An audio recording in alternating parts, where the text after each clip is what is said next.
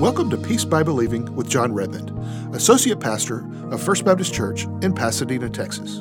Well, we're going to be talking again today about holding grudges, and maybe I should say it this way.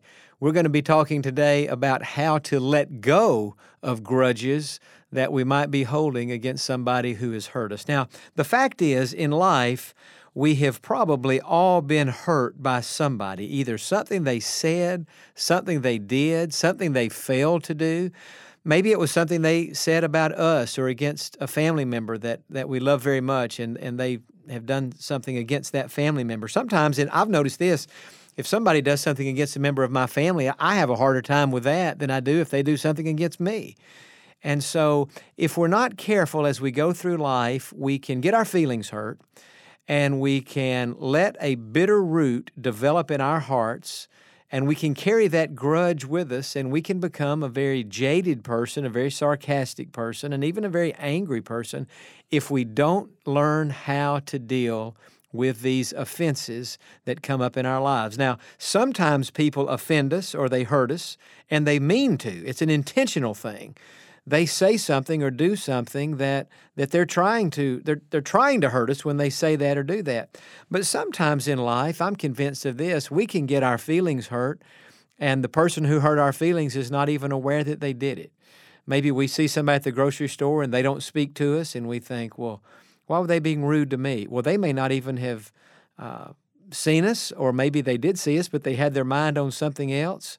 And so we get offended, and they didn't even mean to offend us. Or maybe somebody can say something, and when they say it, uh, they didn't mean it to offend us, but in fact, it did offend us. And so we have to learn how to deal with these offenses in life and to be free from that. Bitterness is something that God wants us to be free from. He doesn't want us to hold a grudge. He doesn't want us to be bitter and resentful and anger, angry, because all that does is it just drains and, and saps the spiritual vitality out of us. And so we have to forgive. In, in, in the book of Ephesians, Paul said that we are to forgive others as uh, Christ Jesus has forgiven us. And we have to do that in order to live a free life. And so today, as we listen to this message about uh, not being offended and letting go of grudges, let me just kind of remind you of a couple of things I said in the previous message. When it comes to our relationships with other people, maybe one of the best and first things we could do is learn to lower our expectations. I think sometimes we expect of others what they can never provide for us. We expect them to always be kind, to always be considerate, to always be thoughtful, and to always build us up. And the fact is, we're expecting more of them than we ourselves are capable of doing uh, for others. No, we're not. I'm not always kind. I want to be. I try to be, but sometimes I'm not. I'm not always uh, as as as encouraging to others as what I should be. And that's just true of all of us. So we have to lower the expectation. Don't expect another person to be perfect. If you do that, you're going to place such rela- uh, pressure on that relationship that it's probably going to crumble. It can't stand the weight of that. And then the second thing I would encourage you to do when you do get your feelings hurt, uh, just let yourself be human. And just remember that God gave you these emotions. The Bible says that sometimes the Holy Spirit is grieved. We know that sometimes God is displeased with our behavior. And so sometimes we're displeased with others. Sometimes others hurt our feelings. And so we just have to let ourselves be human. Sometimes maybe a person will hurt another person, and then that person who's been hurt goes to his friend and says, "You're not going to believe what they said." And that person said, "Well, you got to just forgive them. You got to just let it go." Well, it is true we have to forgive and let it go, but there's a process we have to work through of, of, of verbalizing and, and, and getting these feelings out. We don't want to stuff our emotions and suppress them. We have to let ourselves be human. That's part of the process of, of truly forgiving and truly working through it. And so we lower expectations and we learn to be human. And then in the message today, we're going to pick up by saying that we need to look at the situation a little bit differently. So maybe this sermon will be a blessing to you today. I hope it will. Thanks for listening. So the first thing we want to do to, when it comes to holding grudges, lower the expectations. That'll make you less likely to hold a grudge in the first place. Number two, let yourself be human. You've been hurt. It's normal. It's natural. Don't skip over. Don't suppress your feelings. Third step that we need to take, and it's so very helpful, and that is look at the situation differently. You see, when somebody does something or says something that hurts us, we look at it naturally from our perspective, and we think, man, this really hurts me. We're looking at it from how it affects us and how it makes us feel. But I would encourage you to look at it from God's perspective, remembering this, God is in control. If somebody has hurt you, God didn't cause it, but God allowed it, and God's looking to see how you respond to it. And so, try to look at it from God's perspective and ask yourself this question: how would God have me to respond to what has happened to this situation? One counselor said this, and I think it's so very true. When we hold on to grudges and resentment, it's like drinking poison and expecting the other person to get sick.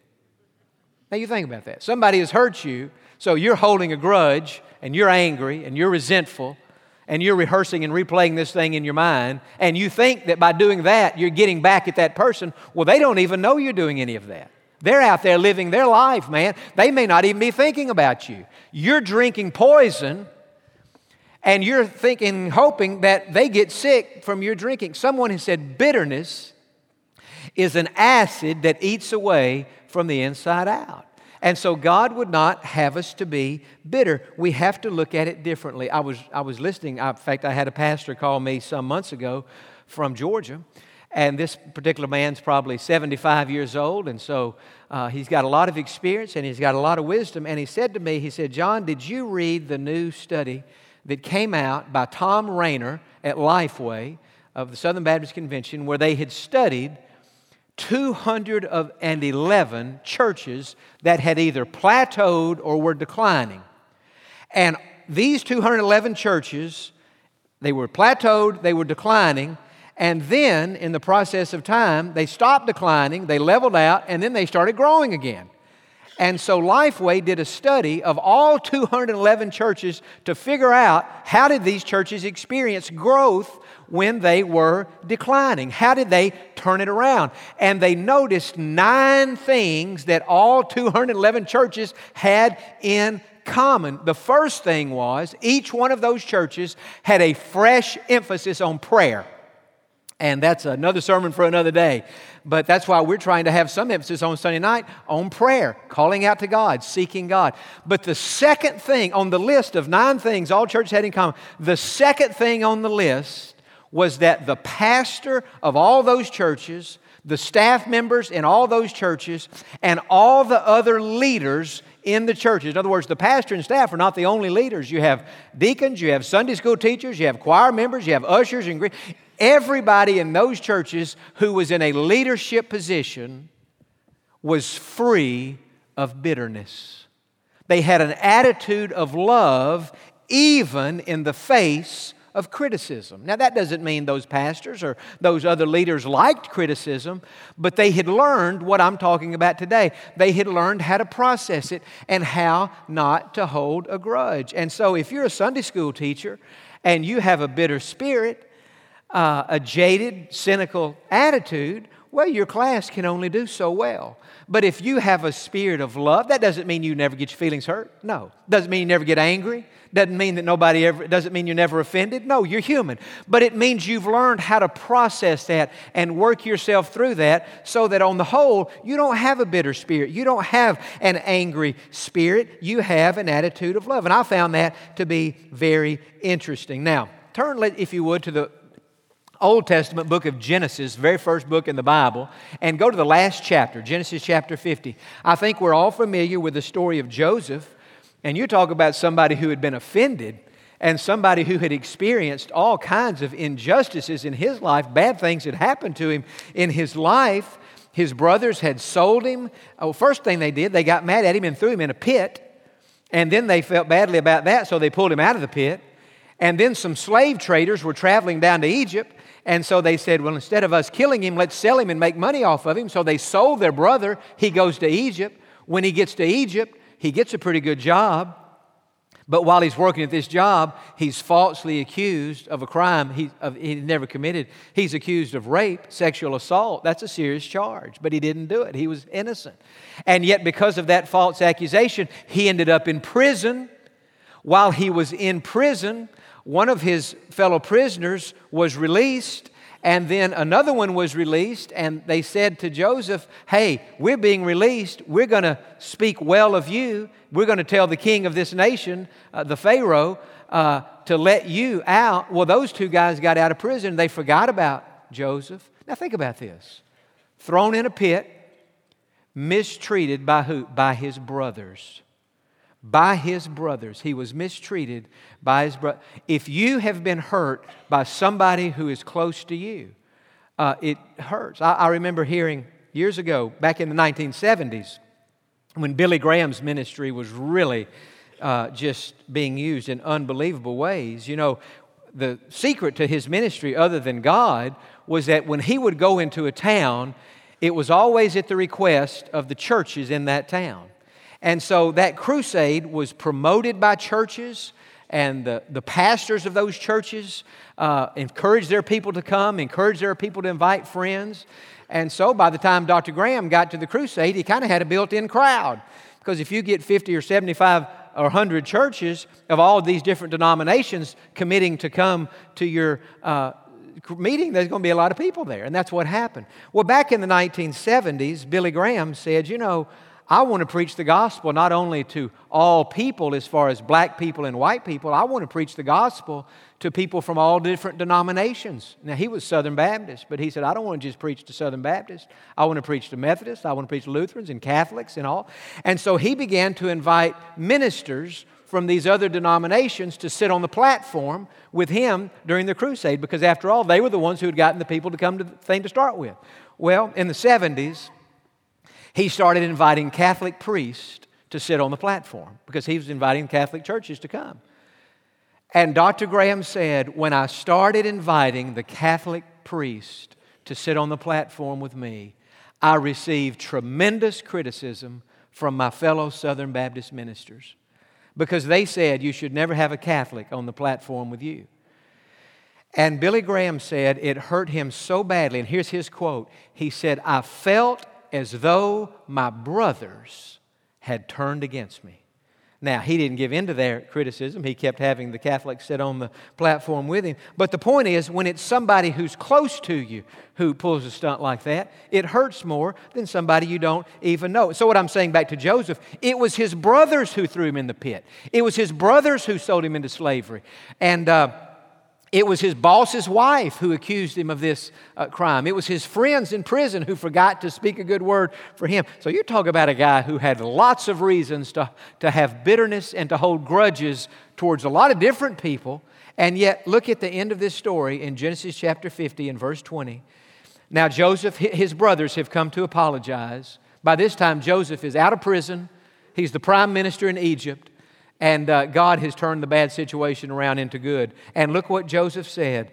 As for you, you meant evil against me. In other words, you tried to destroy my life. But God meant it for good in order to bring it about as it is this day to save many people alive. alive. Now, how was Joseph free from bitterness? Because he looked at that situation from God's perspective. And he said to his brothers, you meant it for evil, but God meant it for good. Now, let me ask you this question. How did Joseph know that God meant it for good? I'll tell you the way he knew God meant it for good, because the way it ended up. He's out of prison. He's the prime minister. Uh, he's been faithful this whole th- time. And now God has promoted him. And so Joseph knew that God meant it for good by experience. Now let me ask this question. Do you think Joseph could have said that same thing when he was down in that pit? Brothers just throw him in the pit.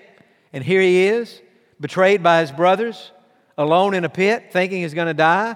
Do you think Joseph could have said, you meant it for evil, but God meant it for good? I don't think he could have. He didn't.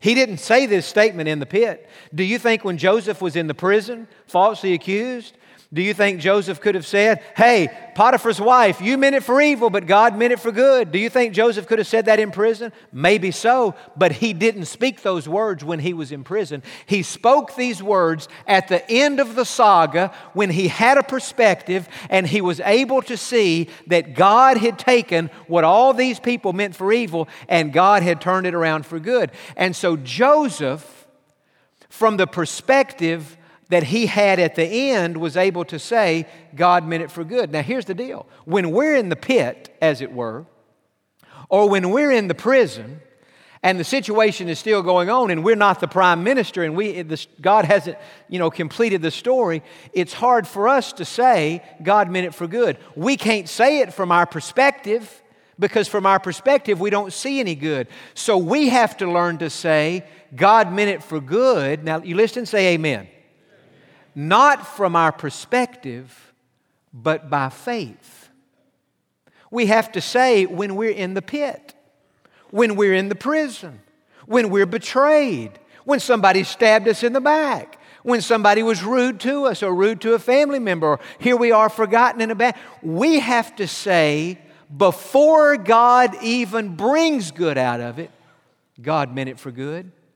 I can't see it right now. I'm not saying that by my perspective, I'm saying that by my faith. And so, what am I saying here? We have to learn to look at it differently. Again, we look at it from our perspective. How did this make me feel? And that's just normal. That's part of it. But don't get stuck there. Try to look at it from God's perspective. And then the number four thing that I would say, if you're going to deal with a grudge, learn to let it go and to love the other person unconditionally. You see, this is this is the fourth step, and the five, we do have to let it go. We don't start out letting it go. No, we start out letting ourselves be human and, and being able to verbalize how we feel and how we've been hurt. And then we begin to try to look at it differently and say, God, now this is what's happened, but I know you don't want me to be bitter and angry and hold a grudge, and you don't want me to hate people. You know, that's my real concern at the beginning of the sermon when I said and that I'm convinced the number one problem today is that people not only don't like other people, the fact is people just flat out hate other people. And we're seeing this nationally and, and on the political level in ways that we've, it's just, it is just a hatred, but it's not just there. It's in our lives and it's in our businesses and in our homes. It's just hatred. Now, you know God doesn't want you to live like that, and it's not good for you. And so what do we have to do? We have to learn to let it go and to love the other person unconditionally. Now, that's just another way of saying that we have to forgive them. We have to forgive them. That's what the word forgive literally means, to release, to let it go. It doesn't mean that you're excusing them. It doesn't mean that you're minimizing what they did. No, that, no, you're being honest about what they did with your emotions. That's what I'm saying. But you're saying, you know what? What they did was wrong. I may not ever be able to trust them as much as I used to trust them, or at least, you know, trust and forgiveness are two different things. Trust has to be rebuilt, but forgiveness is something we have to extend. And love is something we have to extend. Whether we can trust them or not, that's a whole nother topic. But we have to forgive and we have to let them know. Now, one thing that helps me when it comes to not holding a grudge, and I'm not saying I never do, because I'm sure I do something, but one thing that helps me at this point, it is remembering my own sinfulness. And to think, you know what, I'm not perfect, I sin, I can't expect somebody else to be perfect. There's something about just being mindful, John, you're not perfect, certainly. You sin way more than you ought to. And there's something about that. I, I guess what I'm saying is I think a touch of modesty and humility helps us when it comes to forgiving others because, hey, we can't be all high and mighty and holier than thou. Who are we holier than? And so just think about your own sin. Now, in the conclusion today, I've written this down, and I think it's a good, I think it's a good sentence. Now, not everybody's going to agree with this. Not every counselor would maybe agree, or maybe not even every minister would agree with the first sentence, but I think it's true. I don't think that it's possible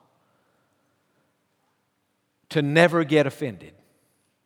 I just don't think that's possible. I, I, I put in the sermon, in the bulletin, the sermon title for today, How to Be Unoffendable. And the more I thought about it, I thought, well, I don't think that's possible. I don't think you can be unoffendable. I, I don't think that you can prevent being offended. But I do think this. you don't have to live offended. In other words, if somebody's rude to you or hurts you, you can't help that that hurts your feelings. You can't help that. But what you can do is say, you know what? I went to church today. It's a good day to go to church because John was hitting not only on what he perceives to be the number one problem for the world, I think he was hitting on what the number one problem is in my life. And what he said was, I can't help it if I get my feelings hurt, and I can't prevent being offended, but I don't have to live that way. And he gave us a process. And he said we should lower the expectation. Don't expect others to be perfect. They're not. And he said I could let myself be human. It's okay to vent to a friend or a spouse or a coworker, and I got to get. I can't. I don't have to suppress this or ignore these feelings. It's okay to feel the way I feel. Not only that, he said I should look at it differently from God's perspective, and then eventually I have to learn to let it go and to love the other person unconditionally. Have you ever thought about this? God may have allowed whoever did whatever to happen to you so that you would have an opportunity to love unconditionally. What did Jesus say?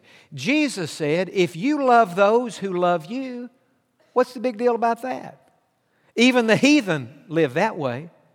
And so I believe sometimes God allows somebody to come into our lives who does hurt our feelings, who does rub us the wrong way, who does stab us in the back, because God says, I've allowed that into your life because I wanted to give you an opportunity to love somebody unconditionally. We will receive no reward in heaven for loving people who loved us, for loving people who were easy to love. But I believe we will receive a reward in heaven if we can learn to love those who aren't so lovely, who have hurt us, who have done us wrong, and yet we learn through this process to extend to them total forgiveness and unconditional love. Because if you think about it, when we do that, we're doing for them what God has done for us, forgiving us and loving us unconditionally. Amen? And so, Father, it is a problem. We all know it is. We we live down here, and and we're close to people, and things happen, and people do things, or maybe sometimes people fail to do things that we think they should have, and, and we get our feelings hurt. God, it's just part of our human psyche. You gave us these emotions, and yet, God, you don't want us to get stuck there and live like that forever. You want us to live free of that. You want our cortisol levels to be low and our serotonin levels to be high. You want us to be happy, not miserable. You want us to be light, not heavy in our spirit. And so, God, we confess we all struggle with this. And yet we believe that you can give us victory. Now, with your heads bowed and eyes closed today, is there somebody that you are holding a grudge against? If there is, just be honest about it. It's okay. It's, God's not going to be mad if you say, God, I'm, I'm holding a grudge against so-and-so. Well, God already knows. Just say it. And say, God, you see what they do and how they just, God, you, you understand it. But Lord, here I have an opportunity to forgive them and to love them unconditionally. And God, that's what I really want to do. Forgiveness is going to get me out of that fight or flight mindset. It's going to, it's going to relax me. It's going to be good for me. But even more importantly, it's just going to be right. And so, God, today, just like you have forgiven me of all my many sins, who am I to hold a grudge against them? Freely I have received, freely I extend forgiveness. God, I let them go. I let them off the hook, and I choose to love them unconditionally. And God, going forward, help me just to lower my expectation and not to expect them to be perfect, because they're not going to be, neither am I. Thank you, God, for lifting this load off of me. In Jesus' name I pray. And all the people said, amen. We hope that today's message has been a blessing to you. You can find this message and many others on our website, peace by believing dot org, under the broadcast tab. Thank you for joining us today, and we look forward to you being with us on the next Peace by Believing with Jon Redmond.